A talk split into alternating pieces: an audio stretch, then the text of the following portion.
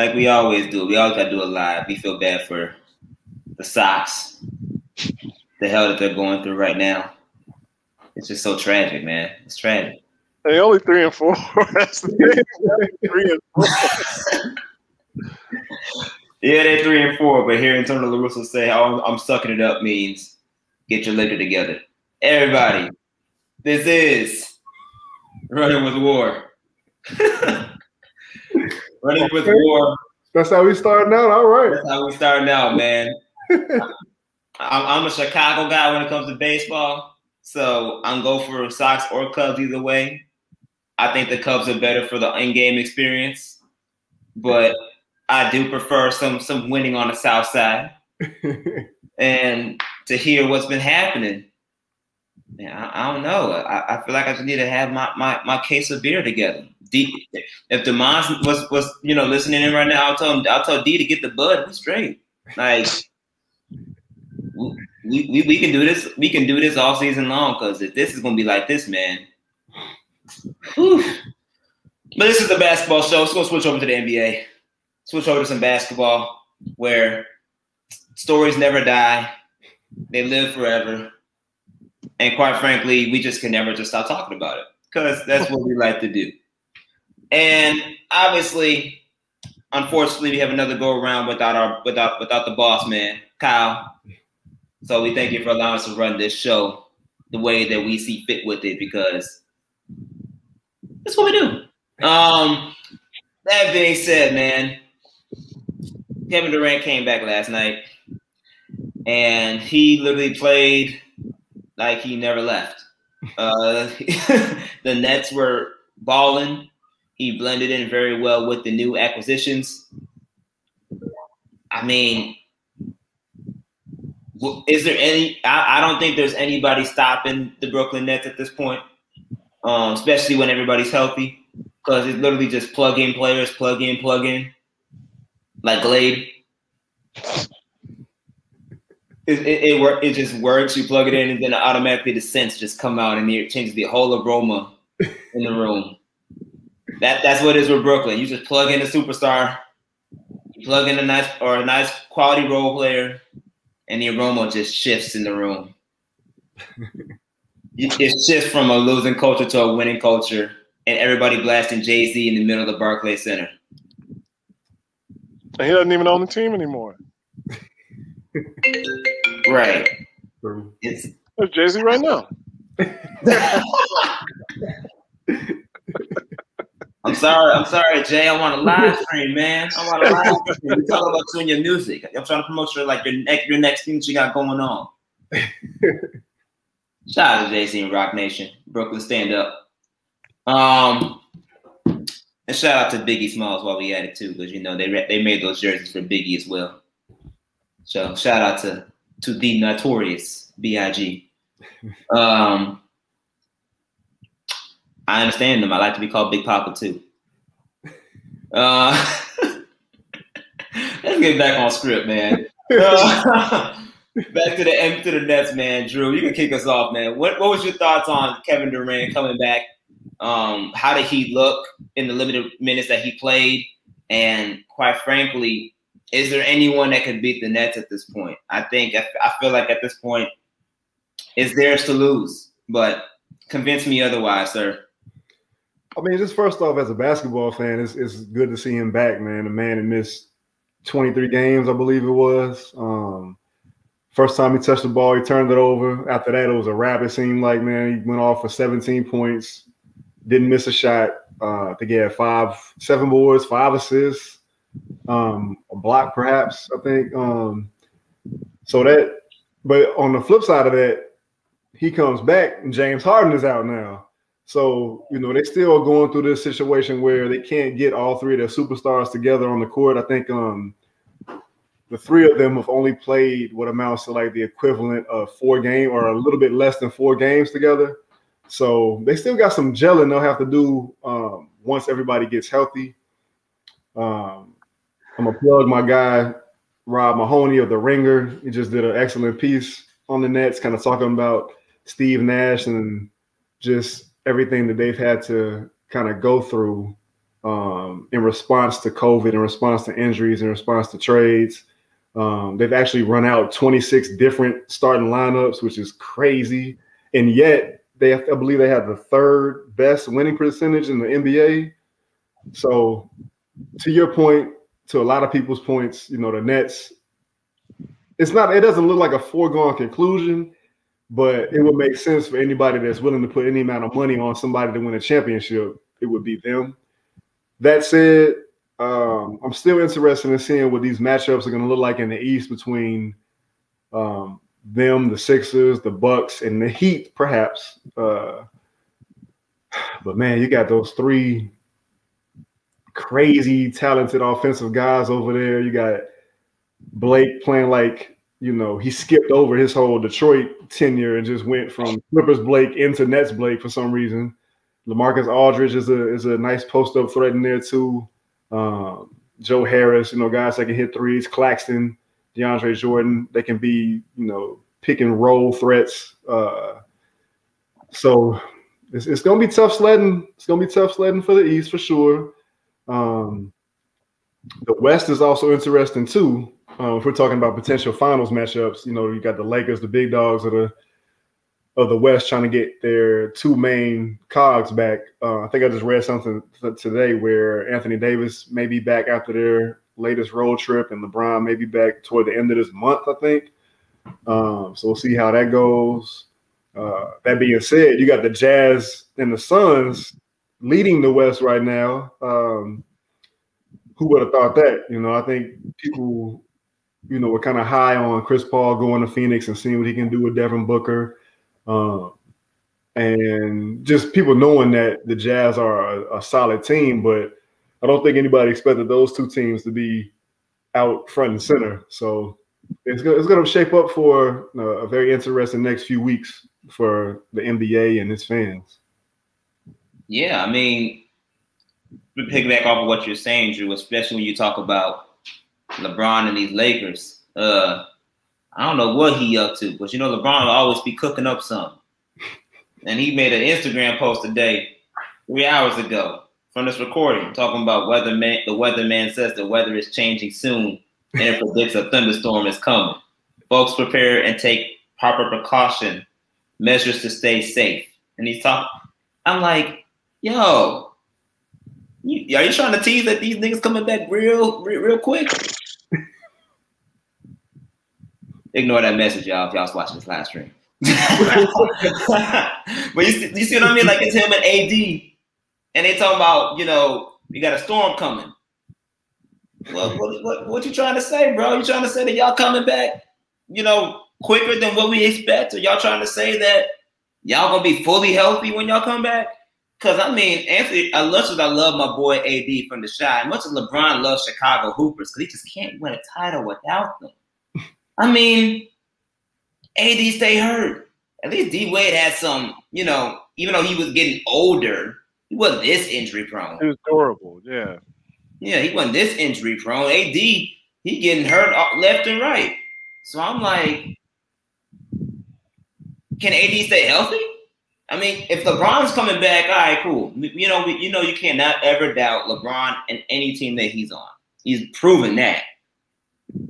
But you really trust AD to come back fully healthy to where if he comes back, he can make it through now through the end of the postseason, which is for the Lakers and anything King James related, the championship, or at least the NBA Finals.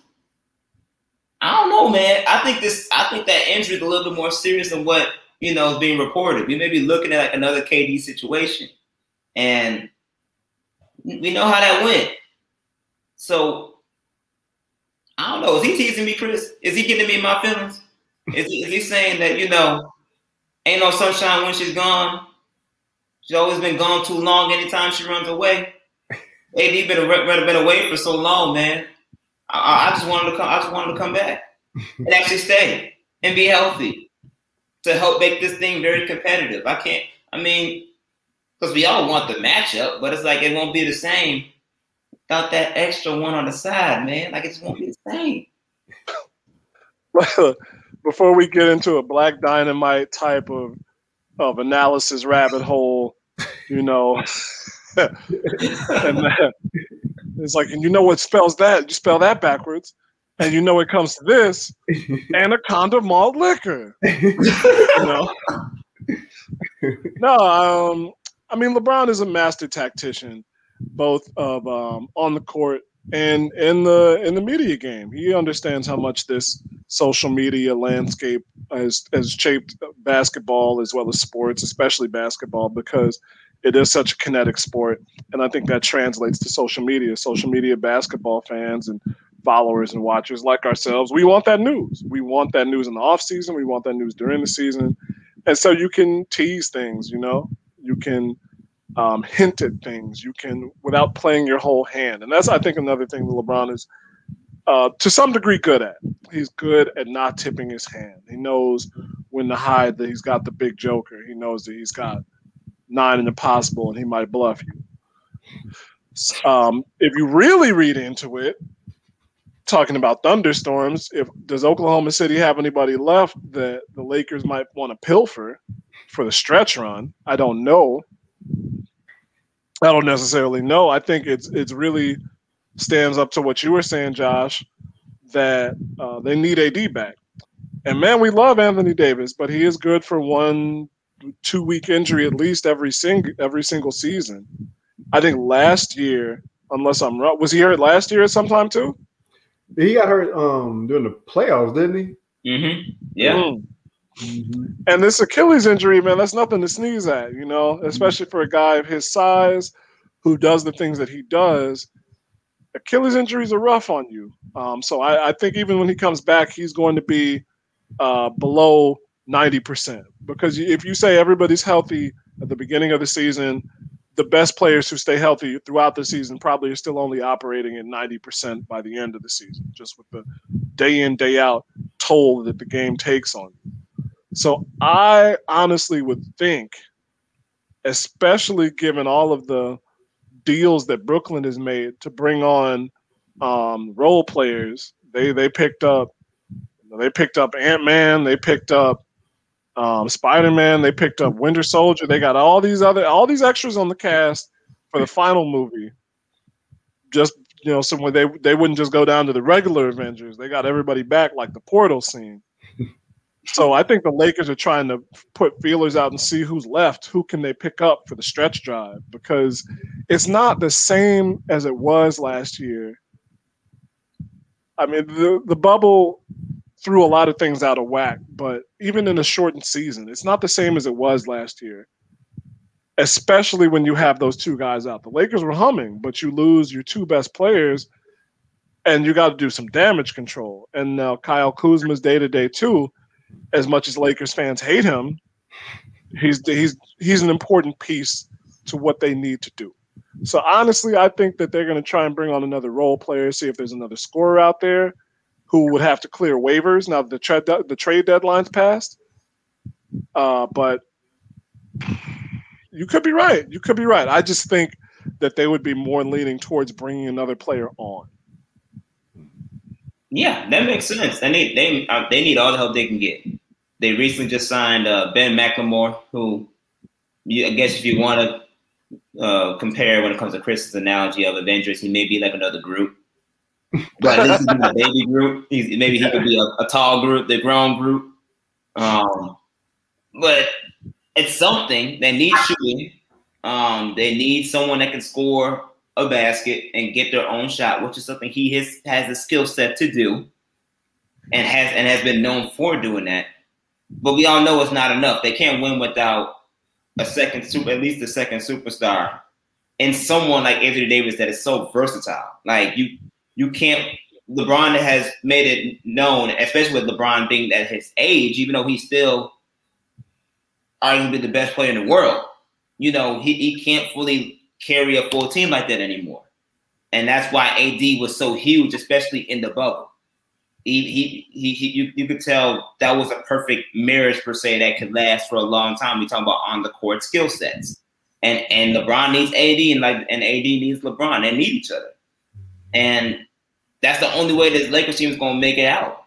They can get all the help they can get, but if AD is not there for any of those playoff pushes, and he's and he's not healthy, you can scrap it you can scrap it. And that's the unfortunate reality of the Lakers. And honestly, a lot of LeBron James teams, right? He has enough superstars, but he can never find enough role players to play at the highest level that they need to play at in order for them to win the championship. And you saw how he barely skated through in Cleveland. You saw how um, when he was the face in the full in the full flesh of things, even uh, even in LA. I mean, you can see how you can get enough players to play with you, but are they are those role players going to be enough to get over the hump? And that's something that even though LeBron might have asked for, uh, he that's part of his critique as well as the GM, right? Or as a player GM. You get players that you want, but they don't always fulfill up to the level that they need from the big moments. And we may be dealing with that again, unfortunately, considering the fact that all the players they really could have gone after all went to East and played with Kevin Durant, which is his arch, you know, nemesis at this point. We just want to talk about being the best in the world, and maybe it is KD's time to finally load up and and, and apply the LeBron James uh, rule when it comes to free agency and getting all the superstars you can to, you know, load up, get the squad together, and win it and win it your way, BK style, just in Brooklyn.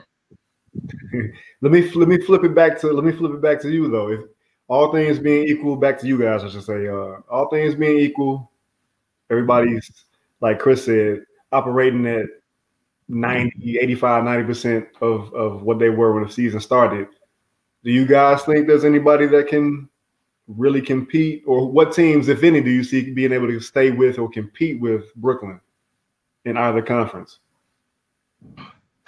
it's it's hard for me to say because I still, even at this point, I'm just not watching enough basketball to get a feel for a team night in and night out. You know, and that, that's on me. That's on me not being prepared for the show.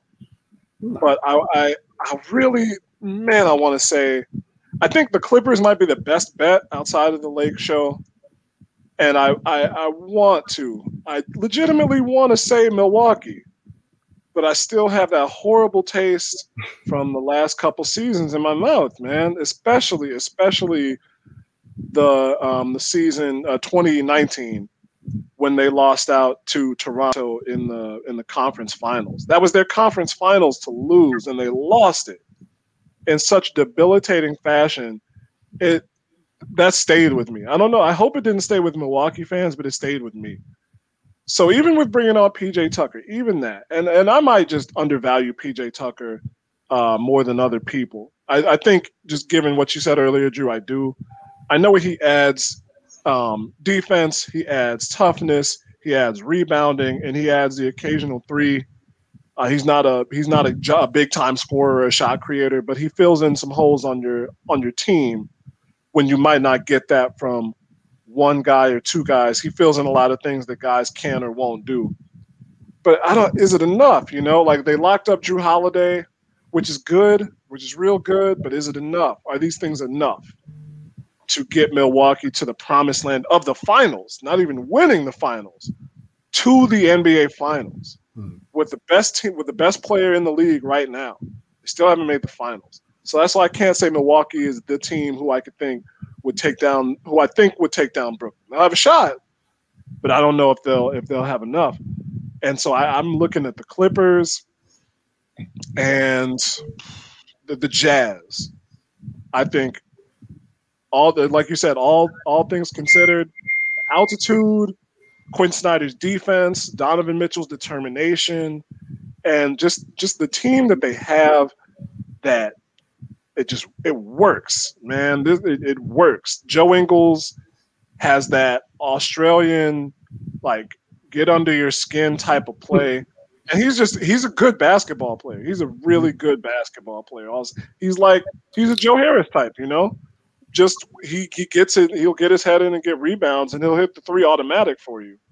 And so that's just a well, really well put together team, and you got to deal with the altitude when you play the Jazz.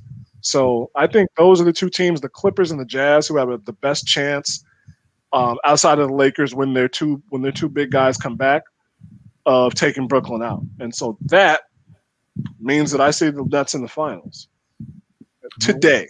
Yeah. That might change next week, but today I see the Nets making the finals. I think it's theirs to lose, um, just because you know Chris mentioned Milwaukee. Milwaukee ain't going nowhere until Giannis develops his game. That's just that's just where I'm at at this point with with Milwaukee. Milwaukee can get literally anybody else they want, but if Giannis does not develop a scoring game that involves low post presence, decent mid range, at least and at least more of a if more of an efficient jump shot, yeah, they're not going nowhere because you can't run people over like you like you do in the regular season when it comes to postseason. The season, you know, postseason play, playoffs, it's a half court game. Things slow down. It's literally literally based on skill instead of what you are accustomed to doing on a regular open gym basis in the NBA season, regular season, right? So, and Giannis has shown he he he, he flails, he flakes. He, he doesn't have that arsenal just enough for, built for the playoffs. And the Bucks just don't have enough around them. Jrue Holiday's just not going to cut it. Even though he's, he's a hell of a player, he's just not going to cut it and get them over the hump that they need to get over the hump. So I think Milwaukee's going to be out of it. If I had to choose anybody from the East, I would say Philly, Philadelphia, um, with the you know emergence of MVP Joel Embiid if he can if he can stay healthy. If Ben Simmons can play at the elite level that he has, especially defensively, as a defensive player of the year candidate. That would be ideal. They have better shooters than they had last year that are really performing at a high level. Tobias Harris has emerged in ways that he this year that he hasn't last year. The promise is there, but I but I think what's stopping me from even saying Philly too is the fact that history, you know, with Joel Embiid and Ben Simmons together. They have been able to make it past the first, first or second round, or second round. I think it's the second round. They have been able to make it past the second round. And on top of it, has Doc Rivers actually learned from his playoff mistakes? Mm. Has he learned from the 3 1 deficit he gave up twice in his career now? Like, two, two separate teams, but you you let it happen in your tenure. Um, that's scary. That's kind of scary. So as much as I believe in my Maywood native, my Proviso East native, and as much as I believe in my brother, I gotta see you coach.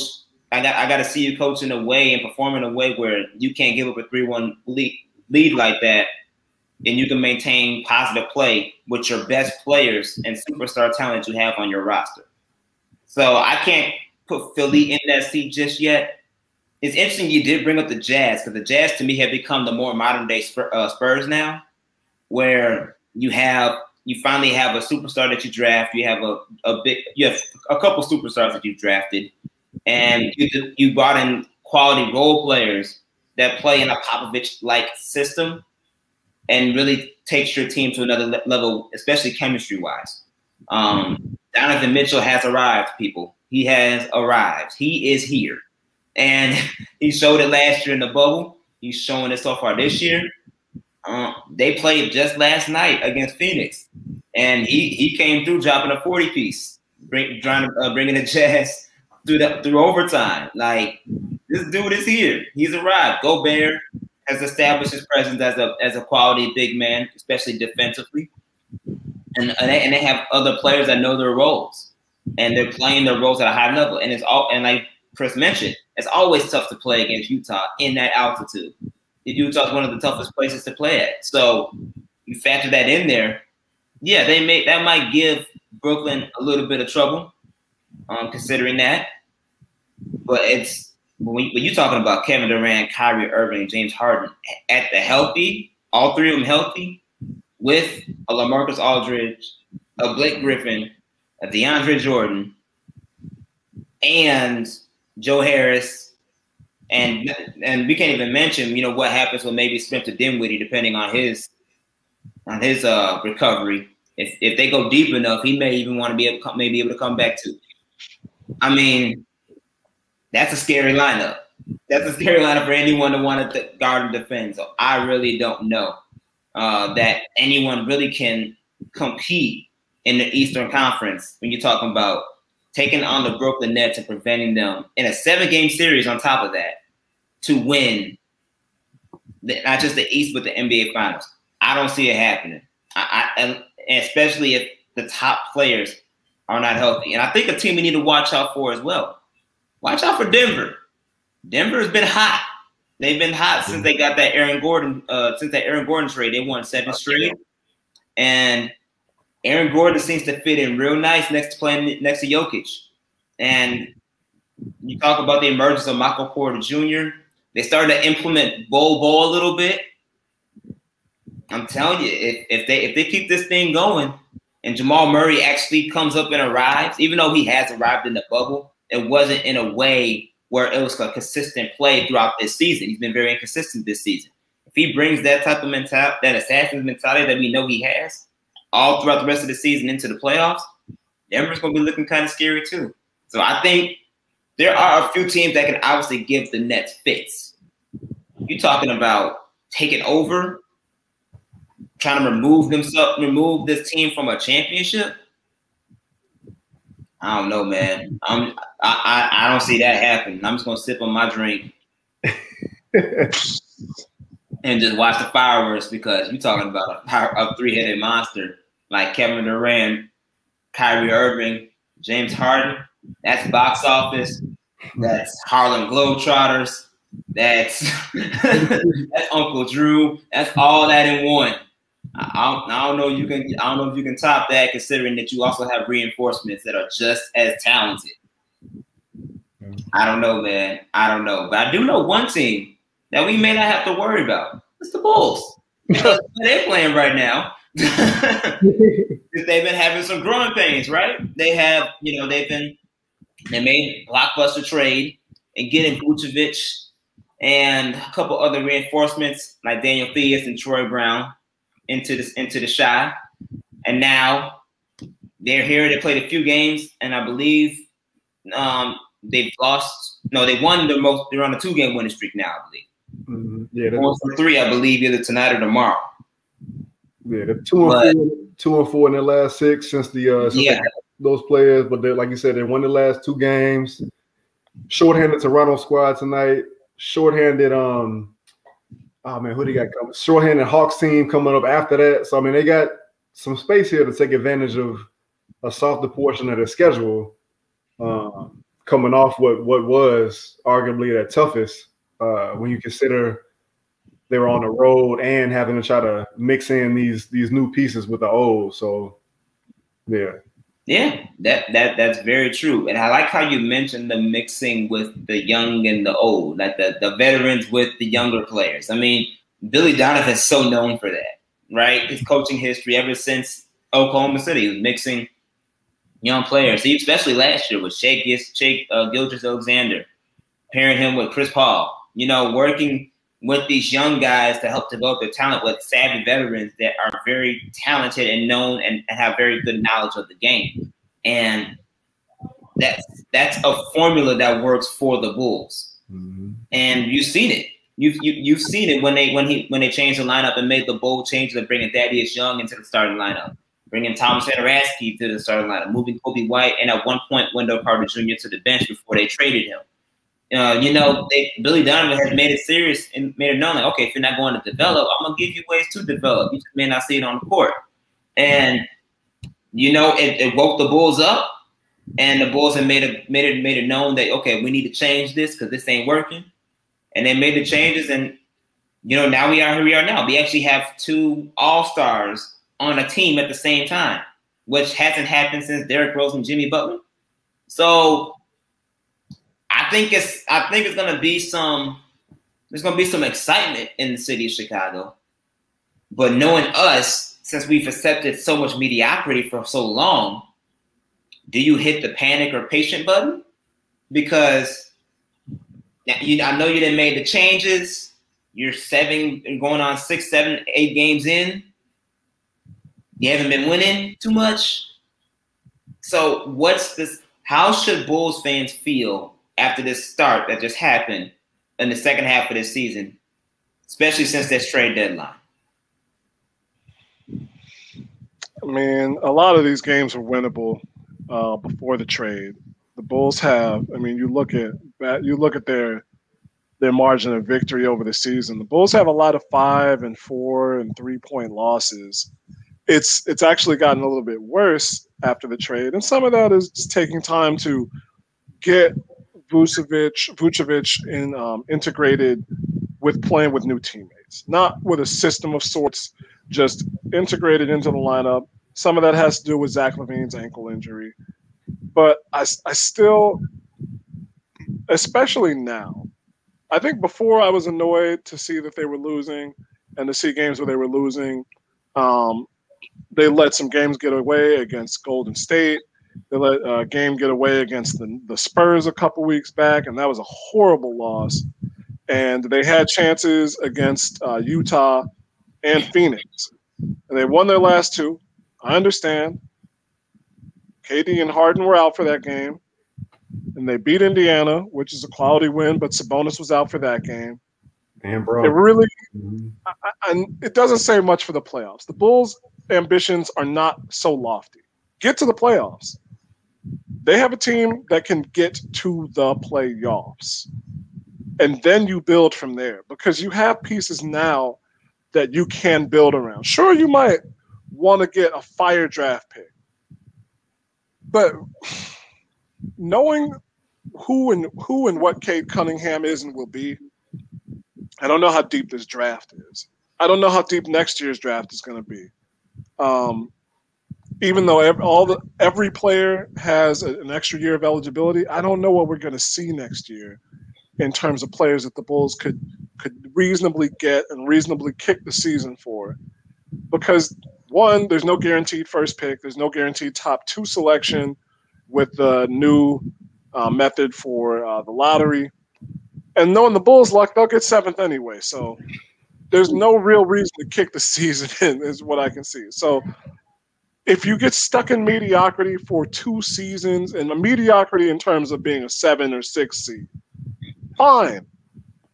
Fine, man. You can win it. You can win a round of playoffs off that. Then you build from there. Everybody, I think, at this point believes in Marc Eversley and Arturas Karnisovas. I, they believe that they have the right ideas going forward.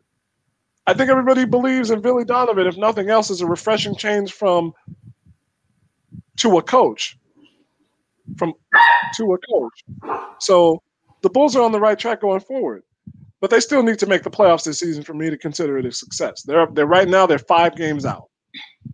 And they've got 23 games to go. I said before, could they make up three games? Now they've lost two. So they got to make up more. But somebody posted, I'm not sure who, but somebody posted their next few games and all the players that they're going to miss from now until the end of the season. There's a lot. There's a lot. There's a lot of big guns on these teams that they're playing upcoming that will not be on the floor. So now's the time. They got a they got a Toronto team that's in an absolute tailspin. They got an Atlanta team that's come on strong since Nate McMillan came on. They're 13 and 5 since Lloyd Pierce got fired. But that's still a team that the Bulls can beat. They got Minnesota. They've got Memphis, which is a difficult game. Orlando, uh, Memphis again, Cleveland, uh, a surprisingly flat Celtics team on the road. They got a lot of winnable games coming up. So now they've got to put it into action. You got to win games. Point blank, period. You have to win these games. These games that you were letting get away, now's the time. Now's the time to prove that they, you know, have something cooking if you can take these games that you are supposed to win, or even better, win a game that you're not supposed to win, come back and steal one, and make the playoffs, I don't care if they get bounced in the first round. You build from there. But the Bulls got to make the playoffs. Yeah, man. That that that's those are all good points. And it's going to be interesting how they do it. Just because you mentioned the Bulls made it known by these trades that we're, we're gunning for the playoffs. We're gunning we're gunning to at least get in the play-in tournament. We're gunning for it, and we're gunning to make change, instant change. We talk about the direction of where this team is headed, and you know I know it's going to take time, but Bulls fans have also been impatient considering we, what we all the hell we went through with Garpax, um, and this new regime now. I think it just gave us a new breath of fresh air per se. We can actually smell a nice aroma in the UC that is serviceable for our for our for our liking, right? And because of that, you have to also wonder how does how the more the more time this Bulls team has together, maybe the chemistry will improve to where they can perform better on the court and put themselves in better position to win games. Because that's something that the Bulls struggle with as well. Not just main, not just keeping leads, but also trying to find ways to win close games down the stretch. So now that you have an all-star and Vucevic, a veteran all-star that's, that's that knows how to play the game, you bring in guys that fit more of Billy Donovan's system, like Troy Brown, toughness like Daniel Theis.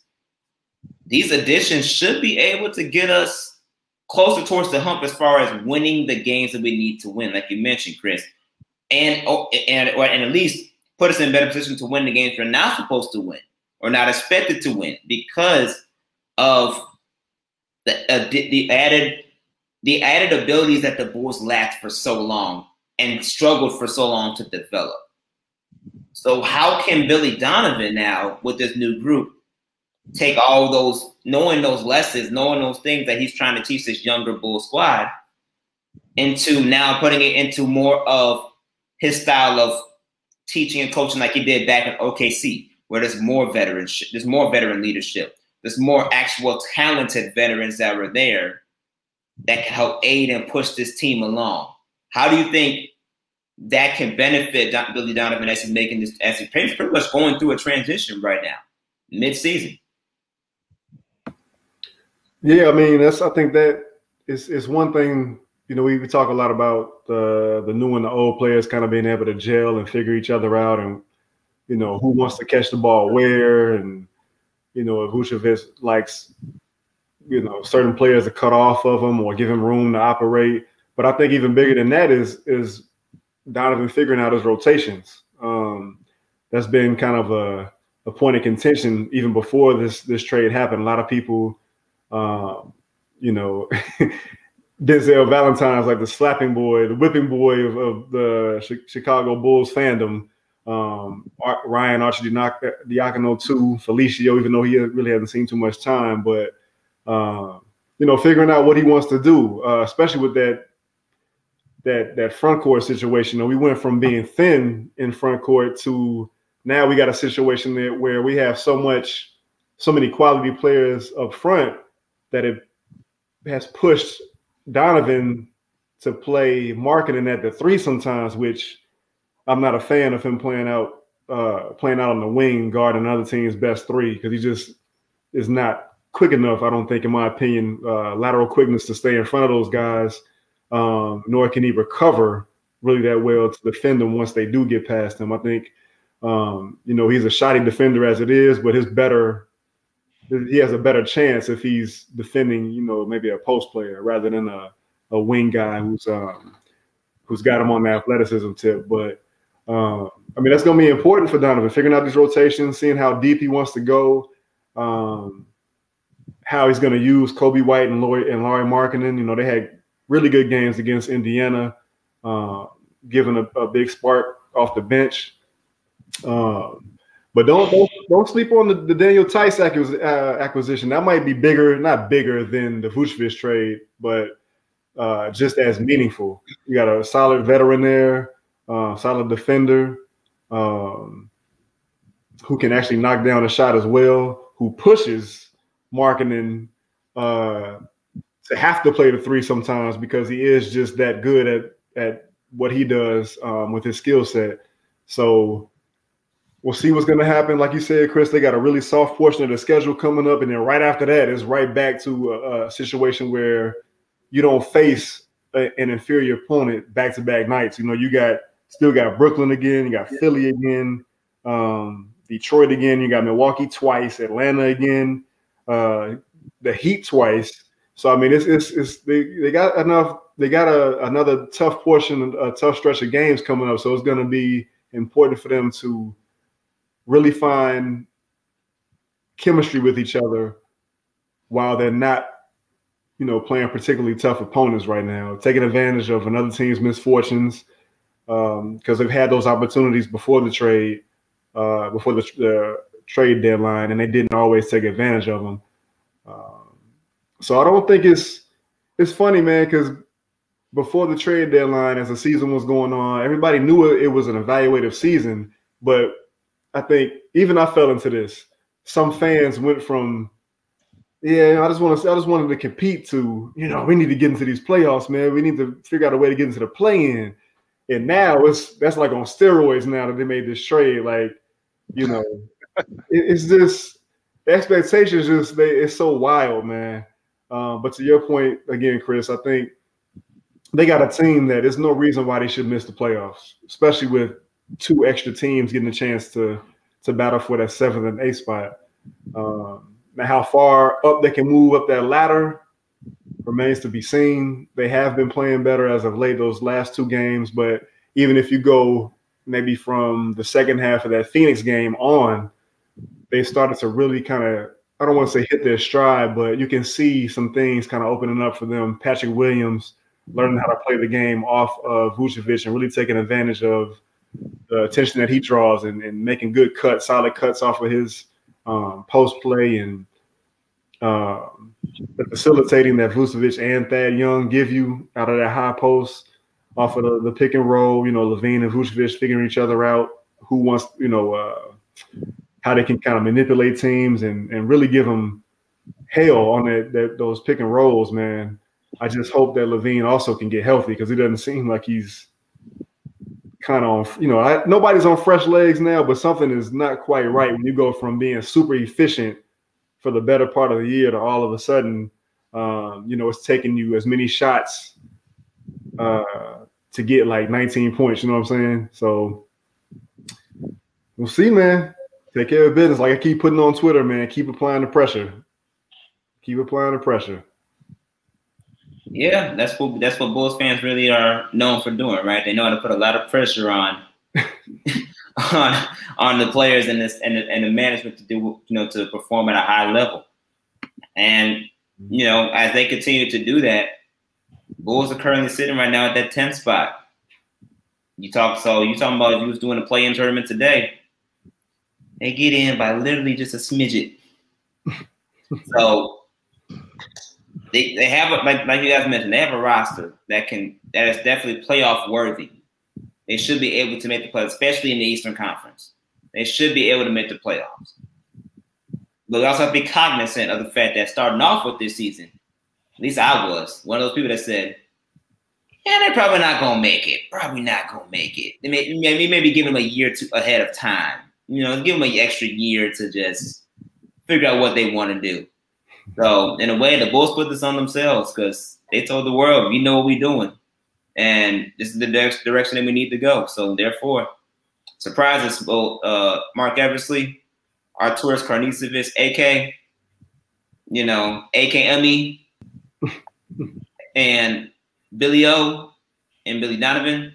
Y'all, y'all need to surprise us. Y'all need to y'all need to bring it because uh, I'm telling you, if y'all if y'all don't do it, there's gonna be some people that there's gonna there's gonna be some people at your at your office. You know, Chicago don't play. And I, you know, even if for whatever reason they fall flat on their face and somehow miss the playoffs, I still don't think it's really cause to to go too crazy. Uh, being the chaos, the chaos that this season is, you know, give him give him another chance in the summer for Karnisovas to make even more changes to this roster, give him a full summer together, full uh, training camp, preseason, all of that stuff, and then you know you can start to go crazy if the results don't jive with the expectations. If you want to listen to the humility aspect of a true supporter, everybody, Bulls fans, listen to Drew. For your own sanity, don't you know? you got to add context to everything, man. Context is key. You're right and and you got a point. I think at the beginning of the season, I, I said when we were on these um, we were on these podcasts, I said having the Bulls be watchable was good and nearly good enough. But I really think the trade changed things. You know, they they surprised a bit out of the gate, a bit because they were always hovering around 500. And then when they made the trade, I thought, okay, this is what they're doing. They're they're putting the onus on themselves to at least you know make a run for the for the postseason. I, I know a Vucevic is a kind of deal that you do to build for the future while maintaining competitiveness.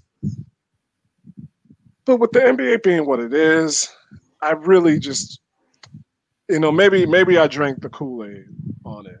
Maybe I did, but I thought that that was a move that would get them to the playoffs. If I'm wrong, I'm wrong. But that's what it looked like to me. But it, it's it's hard. It's so hard when you have a team that was 16 and 18 going into the break, and now they're seven games under 500. Man, it, it's it's hard.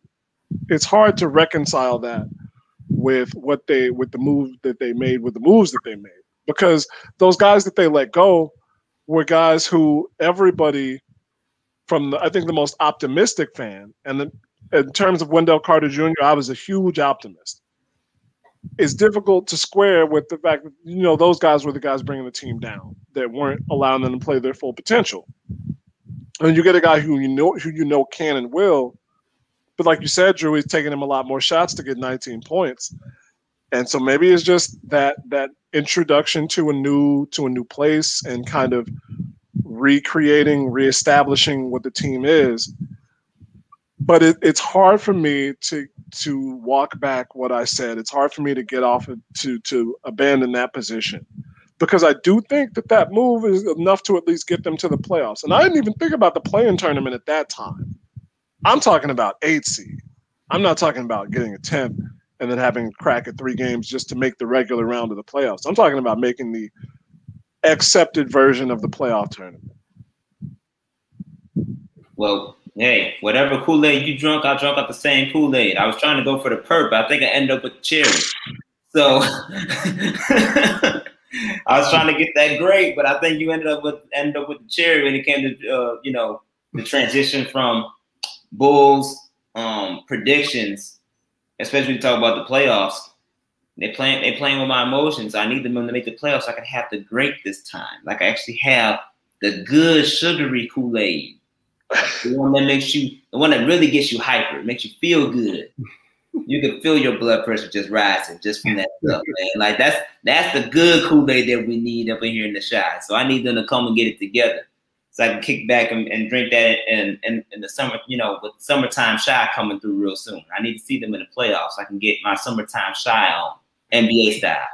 Um, before we wrap up, man, I got I gotta jump jump into some WNBA talk because, of course, we got uh, WNBA extravagant uh, on the on the show with with C Breezy and the Skyhook podcast. Shout out to shout out to James K. Yes, um, and Chris as they have as they do the the Sky uh, is it a, this is what's the name of the podcast again? Skyhook. Skyhook. Skyhook. yeah, I was gonna say that, but I didn't want to do so. Well, military yeah, I didn't want to do y'all wrong. Charge my head, not my heart. But um, but yeah, like the um the Chicago Sky, well, the WNBA as a whole released out the latest jerseys for the season. And I ain't gonna lie, the Chicago Skies is sexy, boy. Woo! They they they fire. I, I mess with them, especially when you're talking about the all black pinstripes. Yeah, man. Oh man, that's sexy. I was like, I gotta get myself a jersey and have it hanging in the office. Like framed and put in the office. This is a new regime, baby. Like it's a new era of Chicago style basketball. And it's an exciting time to be in, considering you know the Chicago Sky the past couple years have made the playoffs. They've made deep runs in the playoffs. Um, you know they have a young squad with, with behind Diamond DeShields and Gabby Williams, pairing that with the veteran play of Allie Quigley and Vandersloot. And now you're talking about adding in Candace Parker on top of that with the pinstripes. Oh man, that black on sky blue, baby. That's that's tight. That's I see. Chris, you may have to roll up in this, roll up to the games in the, in the black and sky blue, just just because. Hey, we got to maintain objectivity, man. You know, we can't, we can't, we can't come on press row wearing the jersey. I mean, I guess, I guess you can. They ain't gotta know. I mean, I just uh, if they ask, I just say I like, I like black. I like sky blue and black. It all looks, looks, looks good on everybody. But I'm not. I, but I don't know about y'all. I thought the jerseys were fire, and there's a couple other teams that had jerseys too. I think I, I saw the Indiana Fever had theirs, mm. and they, they, was they was pretty. I, am not gonna lie, that all different shades of red was kind of fire. That, that's fine. They, they they hit the summertime ver- summertime flow, you know. Yeah, it's kind of like the uh, the play on Stranger Things, right? Yeah, yeah, the Stranger yeah. Things jersey. Yeah, I, I messed I messed with that. What was some of y'all favorite jerseys that you got, that you guys were able to see? Like, who was your favorite team jersey that you were able to see? I did like that. Um, I'm, I haven't even watched Stranger Things. I'm, I'm one of those dudes that's like, oh, everybody's real hype on it. Oh, okay, I, I need to, y'all need to back up. As it, it gets to be too much. I can't deal with hype trains. So I, I always try to let things die down a lot before I come at something. And so that'll end up being me two or three years later being like, yo, have you have y'all seen this? Yo, this is yo, this is, this is fire right here. but the, the, Chicago Sky jerseys are growing on me. Uh, they really are. Uh, when I looked at it this morning, I was a, I wasn't quite sold on the um, I wasn't quite sold on the black jerseys with the pinstripe. And looking at you know people told me a, a while back when you do all of these intricate designs with the jersey, it has to come out, I think, on TV. And so there were a lot of teams that would have words in the jerseys, or in, in the stripes, or around the collar. And it's good. Is it going to show on TV? Especially in the age of high definition, six million cameras around courtside, close-up shots all the time. Is it going to show on TV? Is it going to come out on TV? So honestly, I like the Chi Town with the shattered, the glass ceiling look. I like that a lot. It, it might smack of some other teams who have had a, a similar motif, but it's asymmetrical, so it's not a pattern. It's not like an animal print, and the Chi Town logo is uh, is really similar to that black font that the Rockets uh, use on their jerseys, and that really comes out. And you got the six point star between the Chi and the Town on it, and the numbers I like more than the number design, the font for the um, for the Explorer jerseys and the Heroine jerseys that they came out. Since like, quick sidebar. It annoys me that Nike has just decided to come out with random ass names for these jersey sets because it gets to be too complicated, man. You could just say home, away, away alternate, home alternate, something like that. When you're talking about Rebel and Heroine and Explorer, what what does that mean? Those are arbitrary words. those are just those don't have any meaning beyond the fact that they're attached to this jersey or this kit. So Nike, I know y'all aren't gonna stop because it's part of the marketing, but stop. Stop, son. Stop. yeah. Anyway, those um uh, the the Chicago Sky, the the Explorer edition, the black jersey with the pinstripe, the faded pinstripes are really growing on me, and I think the um the way that they fade is enough of it's enough of an um oh I can't think of the right word. It, it makes you think about the skyline without hmm. beating you over the head that it's the skyline or just doing the silhouette that's so that's so common. That's pretty cool. I think they they tried to do like the inside the pinstripes. They tried to do um, perpendicular lines or words that are supposed to represent city blocks. But if it's 10 by 10, somebody screwed up because they don't understand that eight blocks is a mile here. Eight blocks. Get your got to get your facts right.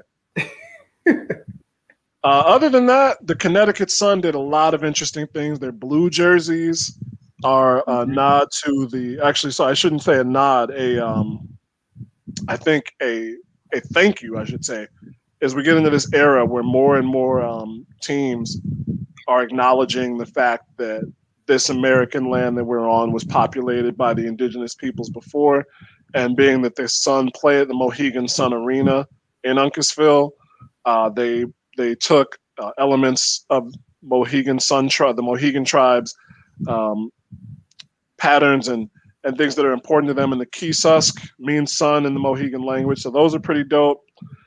Uh, the the the Stranger Things, like I said, the Stranger Things jerseys for the Fever are nice and the Sparks kind of went with their um, kind of harkened back to their older logo mm. with the palm tree, and it's it's cool. It's it's simple. It's it's recognizable.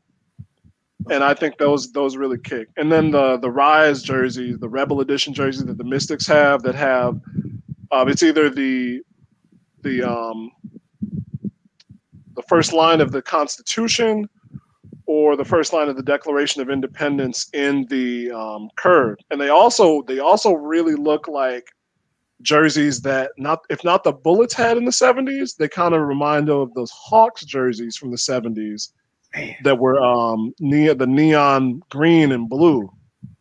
So the Mystics jerseys, I, I really got a good kick. Those are my favorites.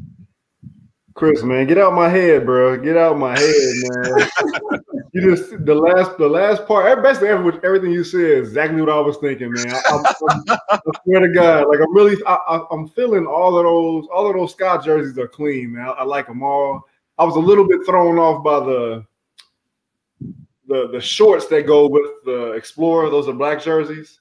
Yeah, something about it looks a little grammar schoolish, but I'm not gonna trip. Um, but yeah, I was gonna say that the rise, those those Mystics jerseys, it, it's, it's it's simple. It's just something about something about the lettering, the different color stripe that goes across and around. Um, that I'm really digging. Um, as you were saying it, Chris, it's funny. I was trying to pull it up because it is just like that that other Hawks jersey um, that you were speaking about. I think um, like an old to, to Pistol Pete Maravich. Yeah. Yeah, man. Timeline. Yep. Yeah, man. I'm, I'm, I'm really digging them. Um, I wonder what you guys think in terms. Is, it too much to say? So we know there's been a whole bunch of controversy. Is too big, too big of a word, probably, but just in terms of the league and its promotion. And I know there was a, a lot of buzz. There's been a lot of buzz that kind of started with the NBA players, Chris Paul, I think Devin Booker, some other guys, LeBron James, and the orange hoodie um, that everybody was rocking. They're like, man, where can I get that? Do you guys think that uh, Nike putting putting these jerseys out, three different jerseys for these 12 different teams, do you think that how, how do you think that helps the promotion of the league? Or do you think it's it's, it's I'm making too much of a, a big deal about it? Because I mean, that was a big story on, on social media all day about these jerseys and what everybody thought about them and how how dope they were. Yeah, I mean, for me, I think that I think that did play a huge role in the marketing and promotion of the WNBA. But this, I think, this is just an added step to what they already been doing to market and promote. Um, if you want to talk about the fact that even since pretty much since the pandemic, the way they protested, the way they, uh, you know, did the campaigns for Breonna Taylor, George Floyd, um, vote for Warnock, you know, those campaigns that they did throughout the WNBA and in that bubble I think really amplified the realness of the WNBA from a marketing perspective, and they and they benefited off of it. So now, I think they also realized too that okay, now that we, we got to keep the, the momentum going, and one of the ways to do that is to do the new jerseys every year that the NBA gets to do, like like it's nobody's business. Um, and it allows the WNBA to get really in part of in part of the game. And I'm glad that Nike was willing to take on that initiative and really work with the WNBA to create these jerseys because these aren't just no regular average jerseys. Gee, like these are some fire jerseys um, that you would technically probably see in the NBA game um, over time. And I like the concept that Nike went went with. Um, I I didn't get a chance to look at the Mystics jerseys until now. So that rise that rise jersey you guys are talking about, yeah, that looks sexy. It's fire.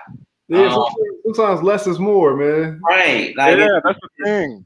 Mm-hmm. Yeah, it's it's fire. And the fact that Nike was able to work and come up with these concepts. I hope the WNBA continues to do this year after year after year. They because obviously because at the end of the day, they're they're pretty much superstar athletes.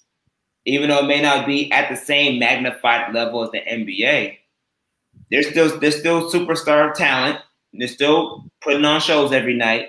They're still selling out arenas, whatever capacity of the arena that they're in.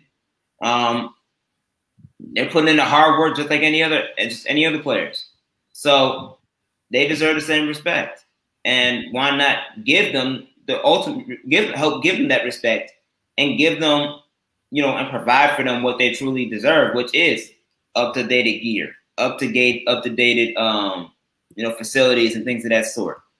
I think the women's movement, women's sports movement alone really amplified in a way that once the NBA supported, once professional athletes that are that, that are male supported, it just took on a, a whole wave movement to where now these companies really have no choice in a sense but to support the movement. But I'm glad Nike stepped up and took on that initiative because is that something that they know they have been known to do in their history in general.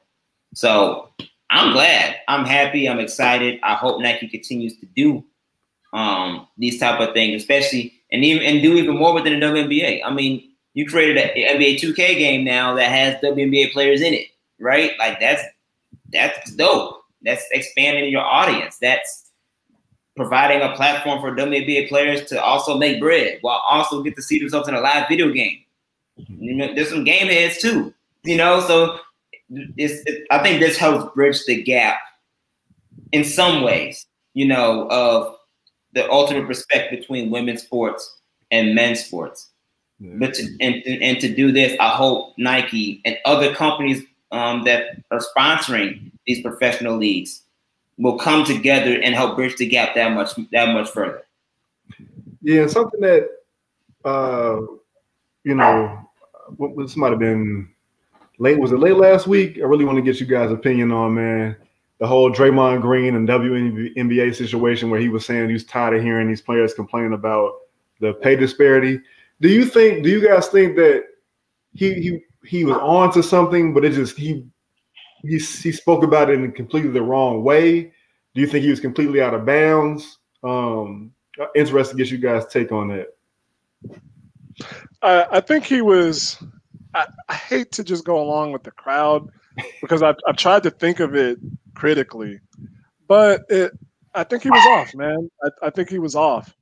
He was saying that you know the stories aren't told. A lot of these stories are told, man. There's, in fact, what happens is, and I've seen this from writers, media personalities like ourselves.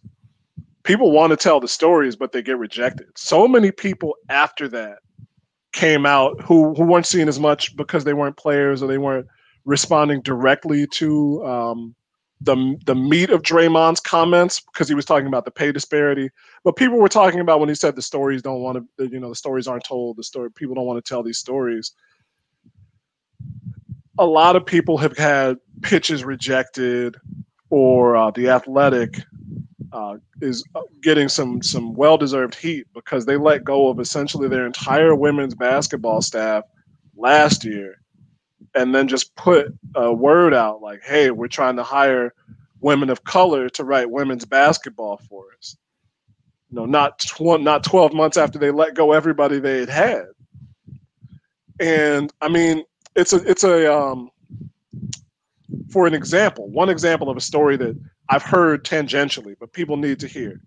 So Sue Bird and Diana Taurasi play for um, UMMC Ekaterinburg in the offseason. They played or they have played for that team. And this pretty much, you know, we, we talk about the Nets and the Heat and the Lakers being a super team. This is a super team. This is literally just rich Russian oligarchy oil corporation, I'm pretty sure, pays the best WNBA players that they can to come over and play off-season European competition. So this is for EuroLeague. Like um, you have Ekaterinburg, and then you have pretty much everybody else. They got Vandersloot and Quigley right now, Brittney Griner, Breanna Stewart, Jonquel Jones. Like it's a super team, bro. And they still got the best European players. But the dude who used to run the team was some sort of spy, and he got executed. Like a back alley, he was assassinated. And so there's a 30 for 30 uh, podcast of Sue and Diana talking about how this dude that recruited them for the team, they woke up one day and they was like, hey, um, team president got assassinated. All right, it's time to practice. You know, let's go over these uh, sideline out of bounds plays. That's a story. That's a story wilder than anything that has gone on in the NBA in the last like six years since the Sterling thing, bro. Wow. that is a story. I've never heard that. That's that's that's, that's, crazy. That's the thing. I mean, that's ESPN. ESPN on the 30 for 30 podcast.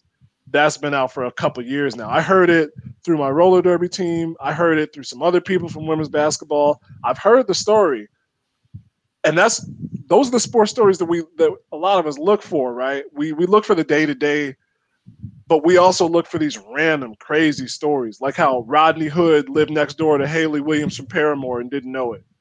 Like I saw that pop up on Instagram. Those are the stories we look for, right? Mm-hmm. So a lot of these stories are being told, but even a lot more are being denied. And so Draymond, his heart's in the right place because I think he's speaking from a place of wanting the women to succeed. I haven't seen Draymond come out with any, you know, male chauvinist type thinking. And I think a lot of the players now, especially the younger guys, the guys fresh out of school, are really big on supporting women's basketball and the WNBA. But he just he was wrong. He was wrong on it. He was wrong on it. He he just needed he needed more information before he spoke. That was all. Yeah, Draymond is such a talkhead that sometimes he forgets how to say things and when to say things. Um, I can understand and relate with him because I used to be one of those guys and kind of still am from time to time. But at the end of the day, you know, that was I think that was an uncalled way for him to go about that situation. Because, because like Chris mentioned, at the end of the day, especially the young, you know, people more of my age and younger, they really do support the WNBA. I talked to Coby White about this uh, when he when he got drafted, the year he got drafted uh, at the Chicago Sky game. He he was sitting courtside. He's like, "Yeah, I love women's basketball. Like, I love watching women's basketball. I come and support as much as I can." So, Bulls fans and Bulls players, Chris and Chris knows Bulls. Uh, when we recovered the Chicago Sky game, half the Bulls roster will come out to the Chicago Sky games. So, because of that, the support is there for the WNBA from a player's perspective and just from a fan's perspective. But when it comes to social injustice issues, when it, especially when it comes to money, NBA players, especially if NBA players are speaking out, they have to be very careful considering the platforms that they're on, because they're the one that's getting the major checks compared to the women. And it's an unfortunate circumstance that that you know that's taking place in the league. If you don't know your place and where your place currently is on a certain issue, you have to tread lightly in what you say because Draymond's make it's Draymond recently signed a fresh hundred hundred million dollar contract extension. He's, he's getting paid 20 some 20 some million dollars a year. Where the best, the highest paid player in the WNBA, which I believe is Diana Taurasi, is making what? Close to a million dollars? Not off salary. And that's not, not endorsements. Right, right. And and so and there's, there's no millionaires. There's no millionaire athletes in the WNBA. I don't believe. So if there's no WNBA, so if there's no millionaire athletes in the WNBA, how can someone that is making twenty million dollars a year, and, you, and we can easily argue if it's even worthy of twenty million dollars worth of a year, can talk about someone who's not making that and to tell them, even though he may not directly mean it, you know, I'm tired of hearing this conversation about women not getting, uh, uh, of you know, women complaining about their money where's your position? Where, who are you to say that as someone that's making literally 20 to 30 times more than the av- than the, than the most popular superstar in the WNBA, and you're not even the, and you're not even the best player on your team. yeah, you know what I'm saying? Like that. It's it's something. Even though I understand Draymond Green's viewpoint as far as trying to support the NBA and maybe being tired of talking about the topic that's a topic that you can't relate with. So you probably should say whatever's best with the WNBA, I'll support it. That's why you have people like Angel McCoughtry coming after Draymond Green, the way and you know, and, and that sort. And and women are and, and women are doing something about it. They're trying to get their stories heard. Angel McCoughtry is a prime example because she just signed with Players TV, which is a media outlet associated and founded by investors like Chris Paul, Vernon Davis, CJ McCollum, and players that are in there that are superstar talents that want to help get their stories told. Carmelo Anthony. Carmelo Anthony just launched a media uh, a media company too. that's focusing and targeting on telling the stories of the injustice. So the outlets are there. They're, they're being created for these type of situations. But like Chris said, you got to be educated more on what you're talking about before you just jump in hot like that. Because if someone making $20 million a year, and quite frankly, you're not the best player in your team, you you you talk. You remember talking to Diana Taurasi, who's not even making a mill yet, and she's arguably the best person. She's by far the best talent and the best player in the WNBA. Yeah, I don't think I know. I'm pretty sure we did this when it happened um, in July, but you know, just tip of the cap again to Kyrie Irving for that. I think it was a million and a half dollar donation he he uh, put forth for the players who opted out, WNBA players who opted out. So I mean, this goes to show you, man. You know, it's it's different ways to go about doing things, and you know, hindsight being twenty twenty. I'm sure Draymond, he probably wouldn't say it publicly, but he probably want that back. Want that. it's tough to say with Draymond, right? Because he, you know, for anything, for all his faults, he stand. He usually stands behind his words, from what I've seen, right? Yeah, he he dies on those heels, man, for sure. that's that. Yeah. That's that. That's that Michigan in him that, that is, man. Say, boy. Hey, I mean, he he sticks like you say, he sticks to his guns. He sticks to how he feels. He is, he's unapologetic in how he says how he feels, and that's just something you just got to be cognizant of. I mean, you can't be too upset because he's on. He did hop on Kevin Durant's podcast um, on Boardroom. Yeah, man, I was and, like, what? that that was shocking considering that that KD literally said that was kind of the beginning of me saying I'm getting the hell out of here. So I don't well, know, man. One last thing about the WNBA that I'll, that I'll say, uh, unless you guys want to want to offer up something too, I, I feel like, and Chris, Chris, you would know this better than I would, but I feel like there's more buzz around the WNBA maybe than there's ever been, maybe since its, its inception. Um, between the jerseys, between Candace Parker being on TNT, what I think is on Tuesdays, and how like every episode there seems to be all these memes that come out about how she's reacting to something that Shaq said.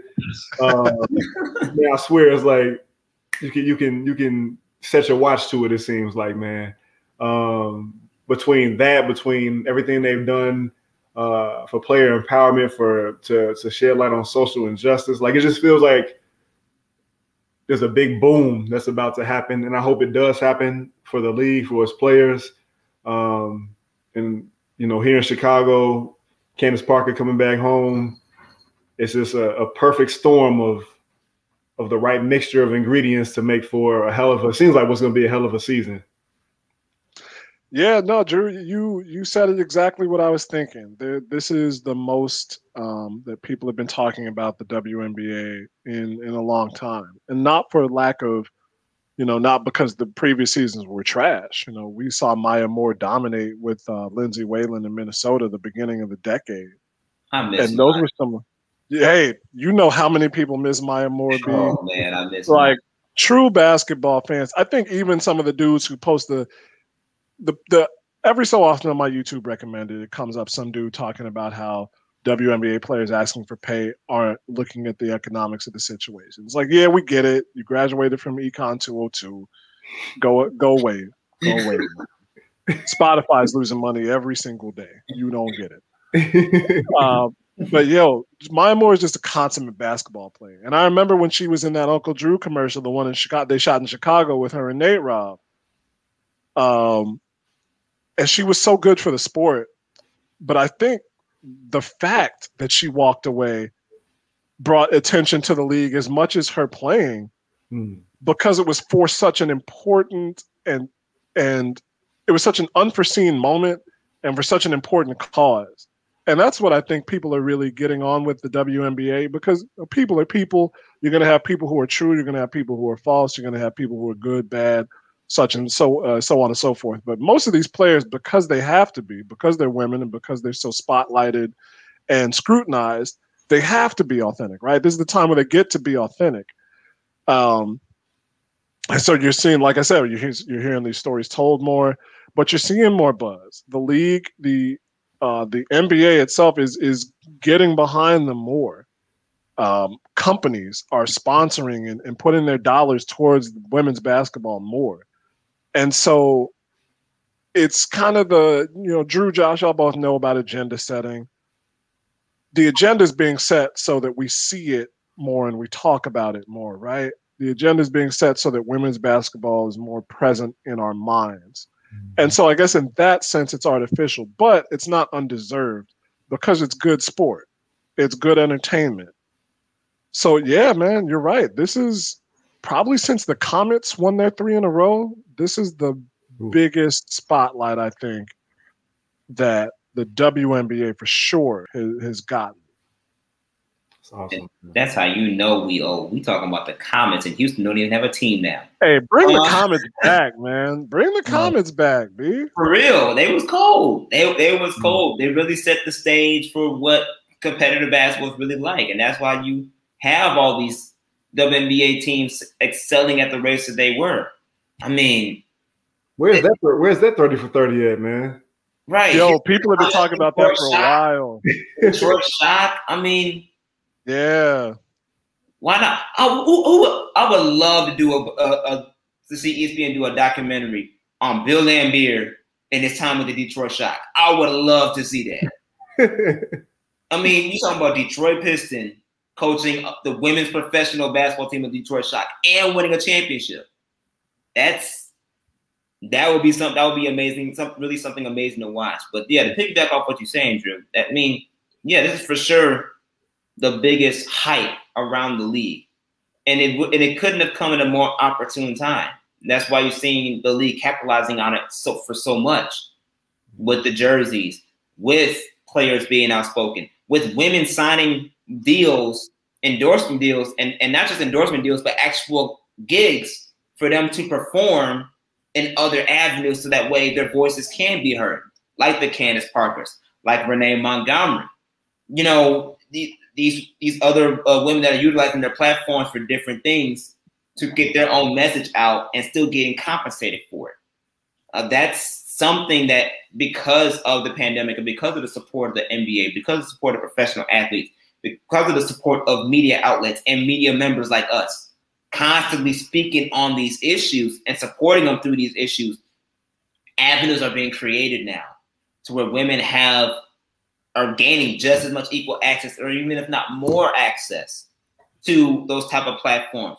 Uh, Chiney uh, Ogwumike, the ESPN, and her multi-diversity in the platform. You know, they're they're creating their own brands, which is something they should have been able to do in the first place. But now it's really being um, accelerated in a way where you can have the, the shoe deals, you can have the TV gigs, you can have the, the, the clothing lines and things of that sort to help push you in the direction that you want to brand yourself in. And that's why, especially for Chicago, the move for Candace Parker was so ideal. It was so legit because that's what we need. That's what Chicago deserves.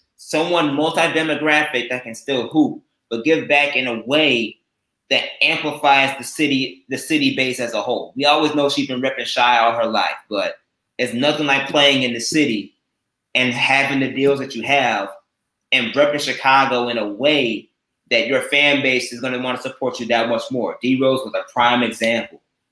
Then Candace Parker is literally living now as the WNBA's version of the Derrick Rose coming home, playing for the home team.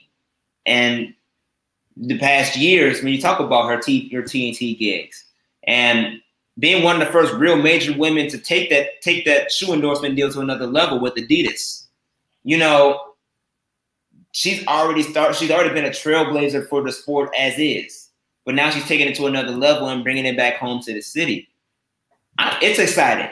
It's exciting. I'm excited. I will. Um, I have checked in with Blue Check Tone to figure out the exact date of when the Candace Parker jerseys drop, so I can potentially buy one and I just need her to sign it from the 630 so that way I can hang it in my office. That's all I ask. Candace Parker, if you are listening to this as a 630 native, you you from the Naperville, I'm from Oswego, we just right across, we just right next to each other, right? We just right there. So therefore, as a 630 native, I ask that you sign the jersey that I'm going to buy and you just put your sentence on it, and then hashtag six three zero after to let them know it's the it's it's, it's the six three zero area code where we uh, it's home. If you do that, I would greatly greatly appreciate it. And then you're invited to come on in the scope at any time you want. We'll make it. I was happen. about to say, Candace, Candace, if you listen to the show, come on the show, please. please come on the show. Come on, come on, all the shows. We got come on all the shows, and that's a great way to end it, Chris. Shouting out all the shows because Chris, he, Chris ain't even talking about running with war. He was also talking about the Skyhook podcast. You ain't slick. no man, I'm, no man. I was like, hey, if you're listening to this show, come on this show because if you're a fan of this show, we would love to have you on this show. If you want to come on the Skyhook, that's that's cool too. That's cool. if you want to just make man. media rounds, Right. However we can get you. However Most definitely, man. Most definitely. We we love we love to talk sports. We love talking basketball. We love talking hoops. And this is the perfect platform to do it at. Running with War. You got In the Scope. You got the Skyhook podcast. Drew, we got to get you on a mic soon to get your own podcast eventually, man. I don't know, man. I'm, I'm, I'm not the rapper, man. I'm, pro- I'm the producer songwriter, man. I don't know. I feel you, man. I feel you. It'll, it'll eventually grow on you. It'll eventually grow on you. We'll be waiting. We'll be waiting. It grew on Chris. So if it grew on Chris, it's gonna grow on you too. I have faith, my brother. That being said, though, man, thank you all for checking out this Run of a War episode. And for those listening and not being able to actually view, follow us on the Twitter, on the Instagram. We out here.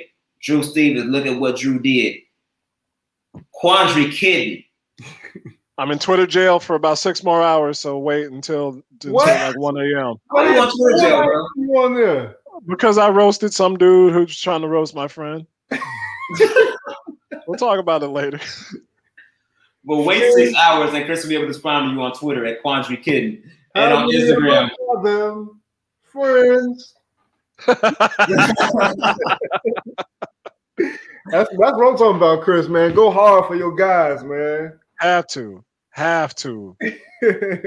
Most definitely, man. And follow, and you can just follow me on social media, Instagram and Twitter at Josh M Hicks Media, and follow Are Regal Radio, War Media on Instagram, Twitter, YouTube. That will be live stream, we do the recordings.